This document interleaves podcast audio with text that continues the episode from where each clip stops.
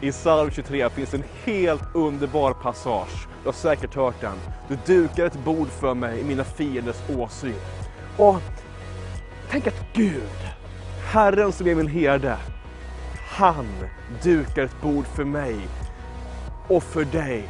Och vet, i alla andra religioner så handlar religion och tro om att vi ska duka ett bord för Gud, eller vår Gud, eller för Gud, eller gudarna. Alla andra religioner handlar om vad du ska göra, vad du ska prestera, vad du ska servera för att Gud ska bli nöjd. Eller vilken Gud folk än tror på. Och vi ska leverera för att få någon form av frälsning, eller i alla fall att han ska tycka om oss lite grann.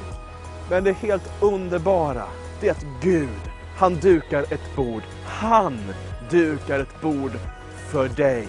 Det vänder totalt upp och ner på all religion, på allting som vi som människor har hållit på med hela våra liv. Tänk att vi bara får ta emot, sitta vid hans fötter, sitta vid hans festbord och se hur Gud och det här är nåd, för det borde inte vara så. Han är så mycket större. Han är så mycket mer värdig. Jag är så värdelös och usel.